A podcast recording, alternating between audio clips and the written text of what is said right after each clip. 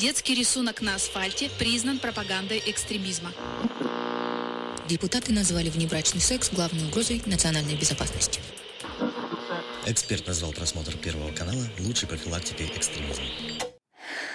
Лучше послушаю неправильных экспертов. Слушайте подкаст и погружайтесь в мир насилия, тотального контроля и пропаганды вместе с неправильными экспертами.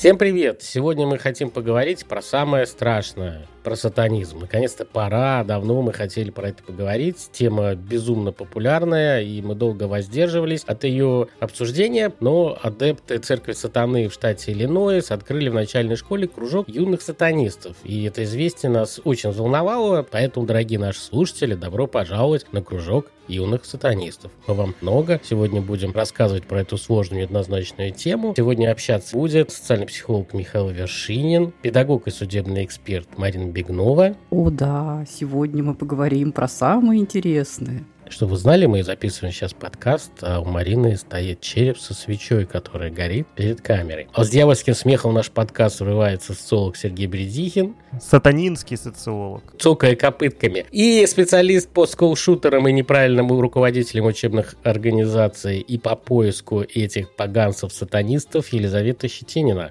Мы всех обязательно найдем. Ну и, конечно, бессменный член нашего Ковина, почти родственник, товарищ майор, которому мы посвящаем наш постоянный дисклеймер. Дисклеймер – все материалы для данного подкаста взяты из открытых источников. Мнение ведущих носит субъективный и личный характер, без цели оскорбления или нанесения вреда деловой репутации и вашей вере. Некоторые высказывания могут вас расстроить или не соответствовать вашей религиозной картине мира или ситуации в вашем Ковине. В выпуске подкаста затрагиваются проблемы распространения и популяризации сатанизма сатанизма упоминаются некоторые деструктивные практики поведения. Лиз, говорят, что религиоведы все знают о сатанизме, это не просто так, что на пятом курсе, когда вам вручают диплом, происходит какой-то обряд, вы заключаете договор с государством или представителем рогатого сообщества, и после этого все знаете о сатанизме. Расскажите нам, пожалуйста. Ну, на самом деле, Михаил, пятый курс я не заканчивала. У меня был бакалавриат и магистратура, поэтому данный тайный обряд прошел мимо меня. Но, тем не менее, да, безусловно, религиоведы изучают сатанизм так же профессионально, как иногда и священнослужители. Правда, вторые для борьбы с ним, а мы, чтобы знать, как отличить сатаниста от обычного гражданина. Самое простое определение сатанизма – это поклонение дьяволу, силам зла, тьмы, в том числе в невромистического контекста. Силы зла, приносящие вред человеку, имеются во всех религиях, но в большинстве из них это ситуативное зло а не абсолютно. Также вопросы, связанные с сатанизмом, мы можем активно встретить в европейском кинематографе, в литературе, которые превратили Сета, Кали и Аида в противоположную сторону добра. Но, например, в религиях Египта, Индии и Греции не было божеств, которые противостояли бы своим коллегам на постоянной основе. Локи, отец чудовищ, один из вождей грядущего, ведущий мертвецов, ледяных великанов в бой с миром живых в скандинавской мифологии, больше всего всего смахивает на вселенское персонифицированное зло. Но и он не является идейным противником богов Асгарда. Еще более близок к образу сатаны Анграм Манью, идейный противник Ахура Мазды. А если мы будем рассматривать сатанизм, то мы можем увидеть отклики сатаны и в традиционных религиях, в нетрадиционных религиях. Кинематограф активно распространяется, а еще активно распространяется миф о сатанизме в контексте моральной паники, о чем мы записывали записывали целый подкаст в прошлом году. Очень важно, если мы говорим про сатанизм, понимать, что в целом церковь сатаны возникла в 1966 году в Соединенных Штатах Америки. Но при этом все религиоведы должны знать, что классические сатанисты не жгут кошек, не едят кровь младенцев, не поджигают свечки в черепах при записи подкастов. Ну, об этом, наверное, в том числе и в контексте развития истории США нам расскажет Сергей Сергеевич. Сергеевич. У которого появились новые собачки, и непонятно, что он будет с ними делать. Да, спасибо, Елизавета, за вопрос. Ну, как водится, действительно, многое чего у нас идет из США, собственно, и сатанизм в его современном формате тоже родина оттуда. Религиоведы говорят о том, что это, в принципе, такой неоднородный феномен, а понятие, которым обозначается несколько разнородных культурных и религиозных явлений. Но все-таки, когда говорят про сатанизм, вот и в его таком современном первозданном виде, прежде прежде всего понимают сатанинскую церковь, которая была основана в США и связана с конкретным человеком, а именно Энтони, или на наш с вами русский лад его можно называть Антоном Лавея. Именно он создатель сатанинской Библии, которая стала основой современного сатанизма, основатель и верховный жрец церкви сатаны. А у меня есть еще маленькая история про то, что кто выпустил первую сатанинскую Библию на русском языке в Российской Федерации. Это вы? Нет, не догадаетесь никогда. Подсказка. Эти люди ходили со значками. Хочешь похудеть, спроси меня как. Гербалайф был первым спонсором. Не знаю, как это было связано на тот момент, там, в 92 или 93 году. Тем не менее, это факт. Ну, собственно, наверное, в этом даже нет ничего особенного удивительного, поскольку этот самый господин Лавей изначально закладывал в свою вот эту новую религию, культ или философское учение идею э, превалирования собственных желаний и стремлений над разного рода предписаниями. Поэтому э, Гербалайф, наверное, мог в чем-то использовать вот эту идею э, для себя. Кто же этот господин Лавей? Он, вообще-то говоря, потомок французских переселенцев в США, но некоторые возводят его фамилию фамилию к роду левитов, иудейских э, священников, что, собственно, добавляет радости конспирологов, которые видят в проявлениях сатанизма элементы мирового заговора. Уже с детства господин Лавей питал интерес к искусству и в школьные годы много занимался музыкой, затем сбежал в бродячий цирк, работал в ночных клубах музыкантом, побывал в полиции, потом исследовал паранормальные явления и стал читать лекции о магии. Собственно, благодаря вот этому увлечению эзотерикой и магией он постепенно эволюционировал к созданию собственного учения и 30 апреля 1966 года провозгласил себя священником и основателем церкви сатаны. Собственно, главная книга господина Лавея, сатанинская Библия, но помимо этого у него есть еще множество других работ, посвященных сатанизму, журналы и так далее, и так далее, и так далее. Успех начал приходить к этой церкви тогда, когда в нее вовлеклись известные личности, как это часто и бывает. Так, в 1967 году церковь сатаны организовала свадьбу известного в то время журналиста, а затем последовало сатанинское крещение дочери Лаве, сатанинские похороны офицера США и так далее, и так далее. И в скором времени сатанизм был внесен официально в реестр признаваемых в США религий. 80-е, 90-е годы популярность церкви сатаны только увеличилась, поскольку выходили разные фильмы, появлялась музыка, журналы, посвященные сатанизму. Что же способствовало вот этой популярности, что же закладывал господин Лавей вероучение вот этой самой церкви сатаны? Ну, во-первых, крайний индивидуализм, эгоизм, противодействие и противостояние а, христианской морали и нравственности. И здесь не случайно вот эта вот своеобразная философская проповедь свободного духа, индивидуализма, она, конечно, отражалась и в различных элементах так называемых, да, служений жреческих. Ну, например, в основе черной мессы лежала пародия на католическое богослужение. Использовались черные свечи, перевернутые распятия, проклятия и так далее, и так далее. Собственно, служение проводится в классическом варианте жрецом, который старается в своем внешнем облике уподобиться дьяволу. Ну, а итогом такой мессы становится молитва и поклонение сатане. Есть там общие большие праздники, например, Вальпургиевая ночь и Хэллоуин, ну и, собственно, обряд индивидуального принятия в организацию, а сегодня достаточно популярен обряд так называемого раскрещения, да, то есть снятие крестьянского крещения и переход, соответственно, в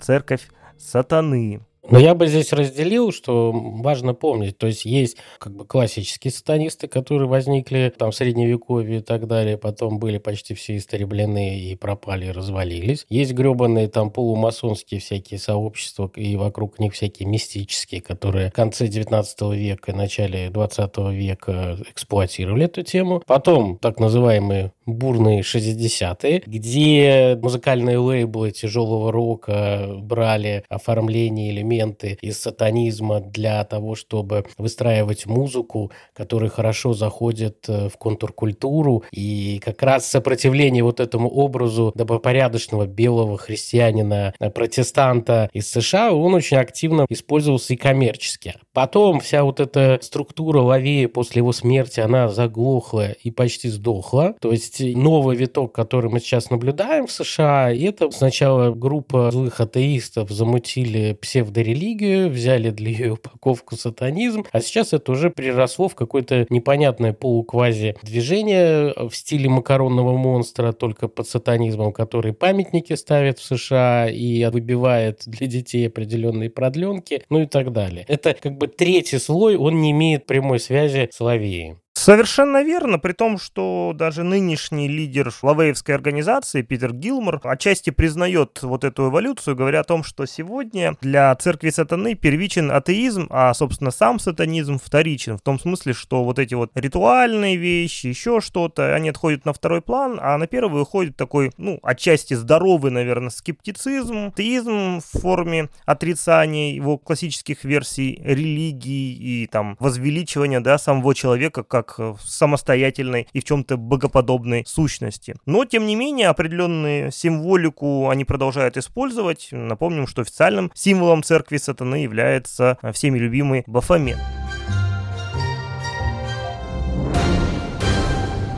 Ну а есть ли настоящие сатанисты в нашей с вами жизни, надо спросить, наверное, у Марины. Ну что поделаешь, череп-то у меня, поэтому совершенно неизвестно, кто из нас э, закончит записывать сегодняшний подкаст.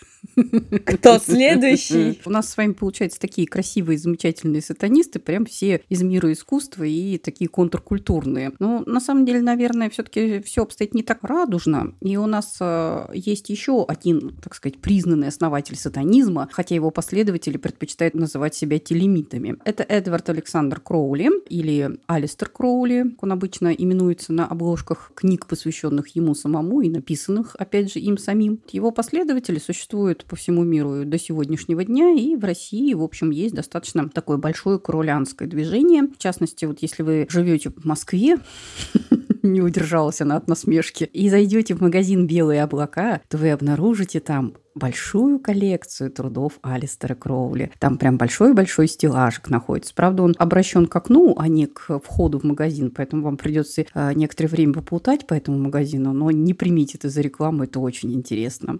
Спонсор подкаста?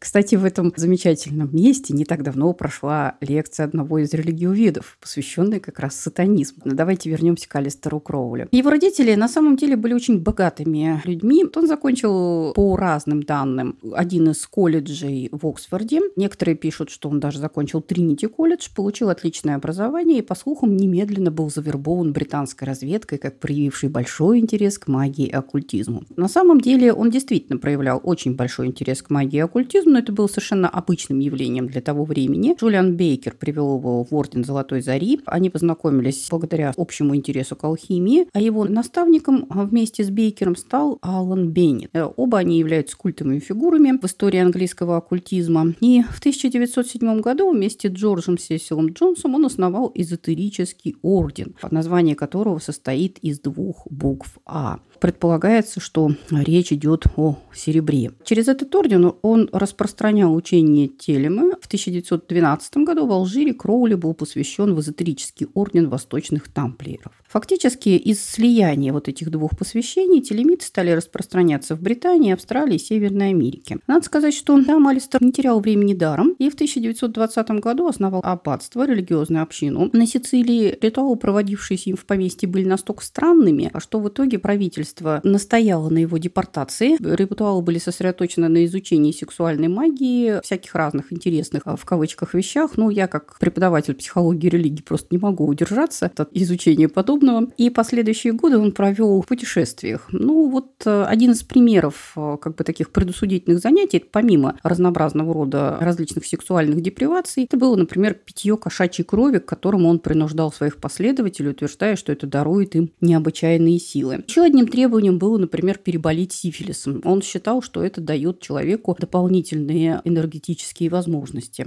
Марина, наш с тобой любимый житель космической станции над Венерой, господин Хаббард, он же тоже там ту силу Кроули Он тоже пил, что ли, кошачью кровь и переболел сифилисом? Вот не знаю насчет кошачьей крови, но сифилисом он точно переболеть не успел. Тем не менее, да, его числят одним из а, сторонников Кроули, одним из посвященных в его орден. В общем и целом, некоторые ритуалы, которые впоследствии проводил сам Хаббард вместе со своим другом и коллегой, они, в общем, ну, достаточно так смахивают на сатанизм. Я думаю, поэтому наша Русская Православная Церковь относит хаббардистов почему-то к сатанистам. Михаил, вы знаете, у нас э, на самом деле очень сложная структура отнесения различных новых религиозных движений с сатанизмом. Я так полагаю, что это очень сильно зависит от э, пристрастий автора на самом деле. В целом я вообще не вижу у Русской Православной Церкви какой-либо единой классификации, что ли, которая была бы официальной. У них есть разные специалисты от Романа Коня и заканчивая, соответственно, Александром Дворкиным. Вот, поэтому тут э, трудно... Я понял, происки сатаны, которые разобщают воинов света и не дают им скоординироваться в борьбе с собой. Или недостаток кошачьей крови.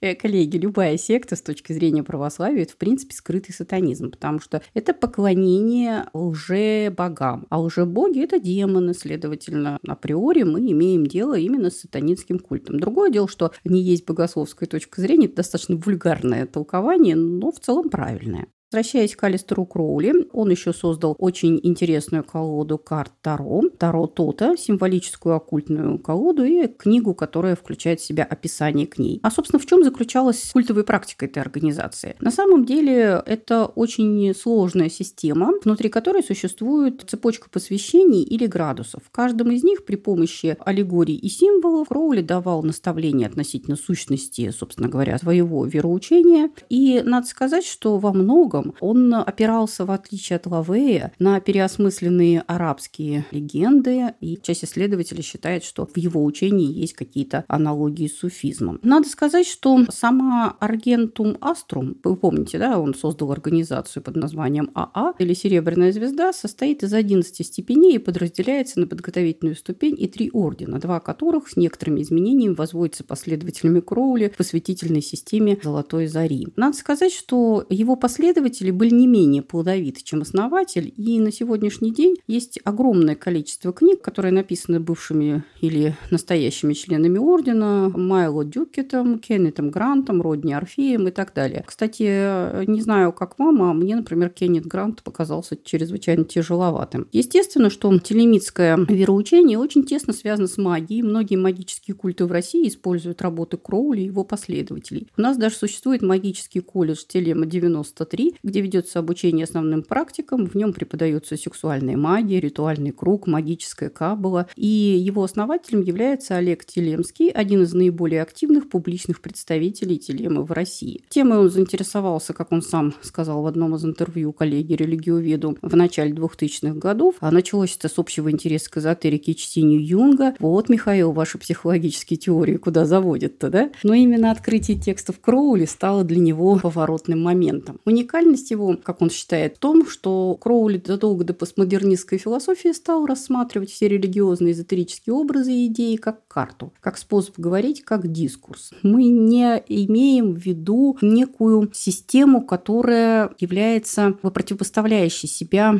каким-то традиционным религиям. А смысл этого дискурса не в этом, а в достижении своих целей посредством препарирования, преодоления, наверное, того, собственно говоря, культурного пространства, искусство, которое приносит в итоге определенные эзотерические плоды. То есть, по сути, если мы говорим о кроулианстве, это расширение кругозора, утончение восприятия, усиление воли и другое. Но опять, вы учтите, что то, о чем я говорю, это буквально калька со слов членов ордена. Нас неоднократно предупреждали да, о том, что дьявол – отец лжи. Тем не менее, с 2000 года в России действует орден восточных тамплиеров, наиболее крупная международная организация, связанная с распространением идеи Кроули и представлены аж в 26 странах мира. И отметим, что многие из тех, кто входит в этот орден, увлечены, конечно же, и идеями, которые можно отнести к гностицизму. И надо сказать, что одной из положительных сторон развития телемитов в России стал проект Касталия. Это клуб, который, сообщество, которое проводит лекции, встречи для обсуждения текстов Кроули, Юнга и других тем, связанных с эзотеризмом, а также готовит к изданию множество различных книг освещающих темы магии, оккультизма, и именно ими были подготовлены очень неплохие научные работы к изданию в России, те, которые, в принципе, наверное, не увидели бы свет, а, так сказать, на русском языке. Но ну, это самая дата или это прям э, какая-то станицкая типография? Нет, это вполне себе официальное издательство, официальная типография, и у меня, например, есть как минимум пять книг из их коллекции. Правда, у них издания очень дорогие, а, честно скажу, потому как тираж ограниченный. Пять да. книг и череп? Да, да, потому что как заниматься сатанизмом – это дорогое удовольствие, не подумайте. Не для нищебродов. Конечно. У меня, например, спонсором выступает муж. По крайней мере, череп мне купил именно он. Спонсор отечественного сатанизма – муж Марины. Хорошо, что он этого не слышит. Ну, пока. Так-то он подкасты слушает. А, так вот, Елизавета, а традиционные религии, наверное, просто смотрят на сатанизм и ничего не делают? Или они как-то активно высказывают свою точку зрения на этот вопрос? Да, Лиз, пора вам выйти из тени, а то вы там в темноте сидите без свечки. У меня просто нет мужа-спонсора. Если сатанисты жгут кошек, то традиционные религии должны жечь сатанистов. Конечно. Но на самом деле все абсолютно, ну, возможно, даже не абсолютно, но не так. Окунемся в историю. Известный философ, теолог Ориген подчеркивал, что занятие колдовством и магией возможно после заключения договора с дьяволом. Фома Аквинский в своих трактатах писал о том, что человек, подписывая договор с дьяволом, получает способность творить чудеса и колдовать. В эпоху Средневековья информация о заключении соглашений с дьяволом была широко распространена. Для инквизиции такое утверждение являлось доказательством того, что предполагаемого обвинения обвиняемого вполне на законных основаниях можно признать виновным в ересе и по результатам суда казнить на костре. Кто-то же все-таки должен жечь сатанистов. Специалисты по демонологии охотники на ведьмы активно изучали вопросы заключения соглашений между людьми нечистой силы. Лично дьявол после заключения такого соглашения помечал человека своим когтем, давая ему новое имя, либо каленым железом. Таким образом, любые шрамы и какие-либо родимые пятна на теле человека становились для инквизиторов доказательством связи с нечистой силой. Но что же в настоящее время происходит? Если мы посмотрим отношения традиционных религий, то здесь мы увидим то, о чем Марина уже говорила. Вульгарный взгляд и плюрализм различных определений. Мы не можем сказать конкретное единое определение сатанизма, но тем не менее для кого-то секты любые деструктивные религиозные организации будут являться сатанинской сектой, для кого-то будут увлечения эзотерикой рассматриваться с точки зрения сатанизма. Вспомним труд Андрея Кураева про сатанизм для интеллигенции, где даже работы Рерихов сравнивались э, с сатанизмом. Кто-то подчеркивает э, плюрализм и усиление сатанинских движений тем, что большинство количества преступлений, совершенных данными религиозными культами, просто скрывается. Тем не менее, само определение сатанинской церкви на самом деле носит размытый характер и зачастую используется как некая сектовеческая метка не побоюсь сказать этого слова. У мусульман мы можем встретить аналогичное отношение к сатанизму, например, когда мы относим или используем данное определение в контексте обозначения каких-то явлений и практик, которые разрушительно влияют на общество в целом.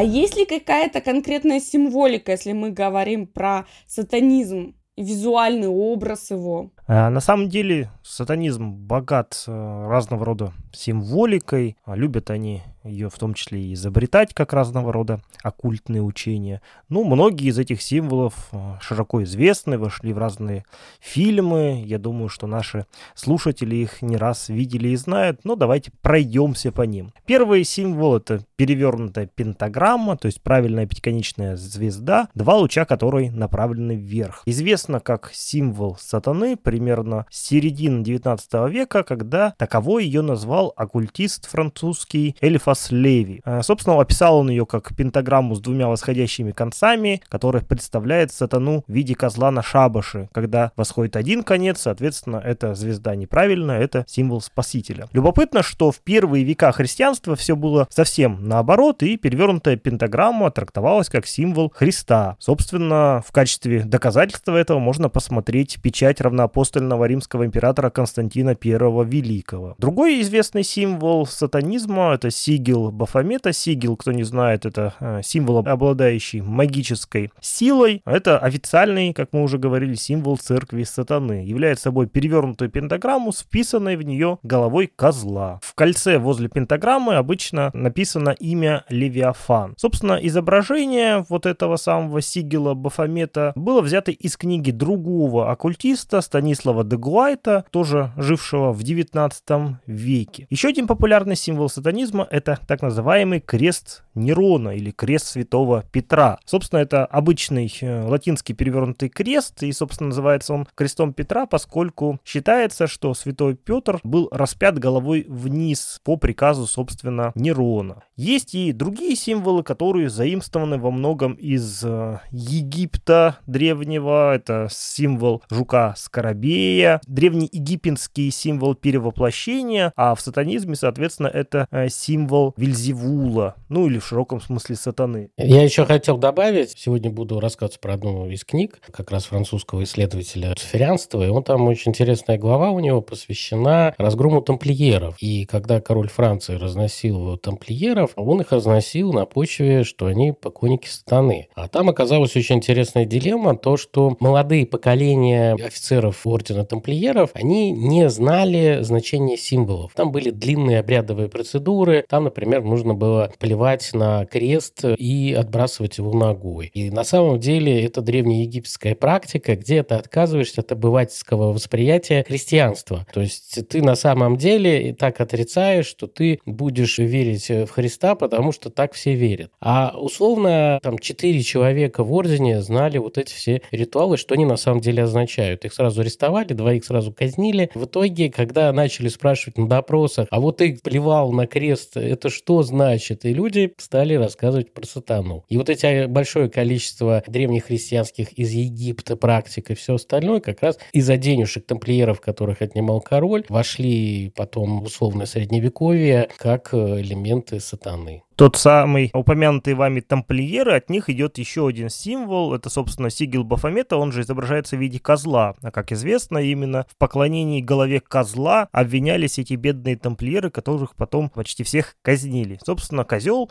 является одним из символов современного сатанизма, и различные его элементы, например, рога козла тоже считаются атрибутом сатаны. А из Египта пришли и другие символы, например, уджат или глаз гора, анг, символ символ сексуальной энергии, похоти, но есть и более привычные нам символики. Это число зверя. 666 считается символом великого зверя или антихриста и активно пропагандируется сатанистами. А различные региональные ветви сатанизма имеют собственную символику. Ну, например, на территории постсоветского пространства популярным символом является двуглавая змея и используется здесь местными сатанинскими орденами. Собственно, обозначает два вида власти власти, светской и религиозной, внутри этих орденов. Ну, а цвета сатанистов, думаю, очевидно. Это черный, красный, темно-красный в различных вариациях, что означает, с одной стороны, тьму, с другой стороны, кровь, ну и различные сочетания этих цветов, различные сочетания этой символики также весьма популярны для использования. Ну а что же заставляет людей сегодня всерьез обращаться к этой символике и вообще к сатанизму? Михаил, как вы думаете? Я опять хочу разделить сатанизм здоровых людей от э, так называемых кружков анонистов, как я их называю, с середины 90-х годов, которые формируются вокруг малых авторитарных групп, где есть какой-нибудь один лидер там и штук 10 10-15 покойников, и люди там делают маленькую секту, и для этого используют любую упаковку сатанизма, там, слушания музыки определенной и так далее. Это не имеет какого-то прямого отношения к сатанизму как таковому. Если говорить про нормальный сатанизм, да, с людьми, куда часто попадают люди, состоявшиеся в определенном возрасте, которых волнуют уже вопросы здоровья, молодости, потенции, сексуальных практик, и сатана им это типа типа все обещает. Михаил описал нас практически. Вашу организацию в Челябинске, может быть. И вот эти замкнутые сообщества с людьми в определенном достатке возраста, они не занимаются массовой вербовкой. Их там условно там 35-36 человек, двое сдохли от старости, двух новеньких взяли. Они не занимаются популяризацией своих учений и все остальное. Но человеческие жертвоприношения они практикуют, определенные вещи иногда встречаются. И вот это нужно разделить. То, что мы с вами часто видим по новостям, поймали каких-то там осквернителей могил или мучают животных. Это как раз кружки анонистов, это больные люди, но это не тот самый сатанизм, про который можно говорить. Люди, которые попадают в эти организации, они пытаются, ну, самоутвердиться, потому что тот же Энтони Лавей, который создавал свою, как бы, церковь, он ее создал как шоу-бизнес, он зарабатывал на интервью, он брал деньги за это, и вот эти все эпатажные вещи. То есть это была попытка монетизации. Если говорить, что может склонить людей, ну, это, во-первых, самореализация, да, это погружение в контркультуру, это возможность продавать определенную продукцию, да, для людей, которые заинтересованы сатанинской темой. Ведь э, помимо кружков анонистов, как я уже говорил, есть огромный пласт э, тяжелого рока, который связан с идентикой, с упоминанием разных вещей в текстах песен и в идеологии различных групп сатанизма. Но только это не сатанизм как религиозный, это сатанизм как бизнес, то есть это зарабатывание денег. Вот эти знаменитые глава козла, рожки вверх на концертах. Часто, конечно, люди попадают психологическими проблемами, но самое главное, что вот этот современный сатанизм, он противоставляет себя современному христианству. И вот эта дуалистичность борьбы Бога с антихристом, она заложена в большом количестве именно европейской культуры. И вот эти все сообщества, они возникают как некий протест современной культуре. То же самое, что мы сейчас видим, происходит в США, только вот эти протестующие теисты, которые вместе с сатанистами тусуются, рвут сейчас э, Библии, снимая дорогие отели, проводя там конференции, где они сжигают эти Библии как часть религиозного ритуала – это нагибание США через судебную систему, которая разрешает это проводить религиозным организациям. Ну и вот эти психически больные люди, которые могут убивать кого-то, исходя из того, что им там какой-то голос это говорит и приказывает. К сожалению, вот эти базовые изучения сатанизма приводят практически всех к издевательству над животными, и для животных это заканчивается достаточно плохо. Ну вот, например, некоторые психически больные падают на православные кладбища разносят их в пух и прах. Мы должны с вами понимать, что большое количество шоу-бизнеса и звезд завязаны на этом. Может быть, мало кто знает, например, есть там так называемая еврейская магия, Каббала. Самая большая популяризатор в мире – это Мадонна. То есть она очень популяризирует Каббалу там с конца 90-х годов, если не ошибаюсь. Но, конечно, то, что она сейчас творит у себя в Инстаграме, и как она превращается в какого-то бомжа-алкаша, это, конечно, радует в этом плане, что обладание вот этими сверхсекретными знаниями им не помогает. Михаил, вот вы сейчас опять налили воды на мельницу разнообразных конспирологов. Почему? Потому что, если быть точными, то Мадонна, например, снималась как раз во множестве клипов, которые, мягко говоря, порочат христианство, да, и, в частности, даже пародировал распятие на кресте. Поэтому связь между магией и сатанизмом абсолютно несомненна. Слушайте, ну а наш этот болгарский певец, э, житель со старыми певицами а Пугачева с крестом там устроил, и ничего, ходит. И его спросят, что скажет, шоу-бизнес для покупки накладной попы. Не завидуйте, Михаил, не завидуйте чужой попе. А мне не нужна накладная попа. Михаил, а вы помните эти страшные истории про то, что в рок-пластинках содержатся призывы дьявола, если их прослушать э, задом наперед? Это был такой хит в начале 2000-х годов. В начале 2000-х годов я заходил в маленькие православные магазинчики при церквях, и вот эти шкафчики книжки, скупал разные книжки, методички недорогие. Там везде валялись самоиздатовские православные книжки, которые говорили, что сатана сатаной, но самое опасное – это телевидение и театр. Особенно театр, актеров надо всех лицедеев нафиг. Если не ошибаюсь, патриарх Кирилл, проводя реформы в православной церкви, навел порядки с изданием книг, что их теперь никто попало там штампует, и стало полегче. Но, возвращаясь к книжкам, мы же не просто так про них говорим, мы можем как раз с вами поговорить про классные книжки, которые можно почитать про сатану. Ну, на самом деле, с религиоведческой точки зрения, про сатанизм написано не так уж и мало. Но в основном это все-таки переводные работы. То есть, если быть честными, то в России России существует несколько всего работ про сатанизм. Одна из них – это большая статья Павла Костылева значит, на портале «Постнаука». Диссертация другого известного религиоведа про сатанизм, посвященная аж в 1999 году, в основном посвященная Энтони Шандру Лавею как раз. И еще довольно большая, опять же, статья в энциклопедии религий. То есть, по сути, у нас э, как бы каких-то фундаментальных работ, которые рассказывали бы о сатанизме как о явлении, изучаемом религиоведением, на самом деле на сегодняшний день не существует. Зато есть довольно большое количество переводных э, с английского языка работ. Это цикл Джеффри Бартона Рассела «Дьявол. Восприятие зла с древнейших времен до раннего христианства». Он умудрился, значит, охватить практически всю историю человечества. У него есть книги «Сатана. Восприятие зла в ранней христианской традиции», «Люцифер. Дьявол в средние века», «Мефистофель. Дьявол в современном мире». Но с моей точки зрения это не столько демонология, сколько все-таки попытка именно рассказать о том, что такое метафизика зла в философском восприятии и как бы какие-то формы отражения она находила в культуре. Есть еще более такая популярная книга, которую написал Михаил Шейнман. Называется она «Вера в дьявола в истории религии». На русский язык перевели книгу Бланш Бартон «Тайная жизнь сатаниста», авторизированной биографии Антона Лавея. И, конечно же, есть большая, красивая и очень дорогая энциклопедия Джеймса Льюиса под названием «Сатанизм сегодня. Энциклопедия религии, фольклора и популярной культуры». Последний раз, когда я смотрела на нее, облизываясь, она стоила примерно 4000 рублей. А рядом стоял ценник и было написано «но можно за душу бесплатно».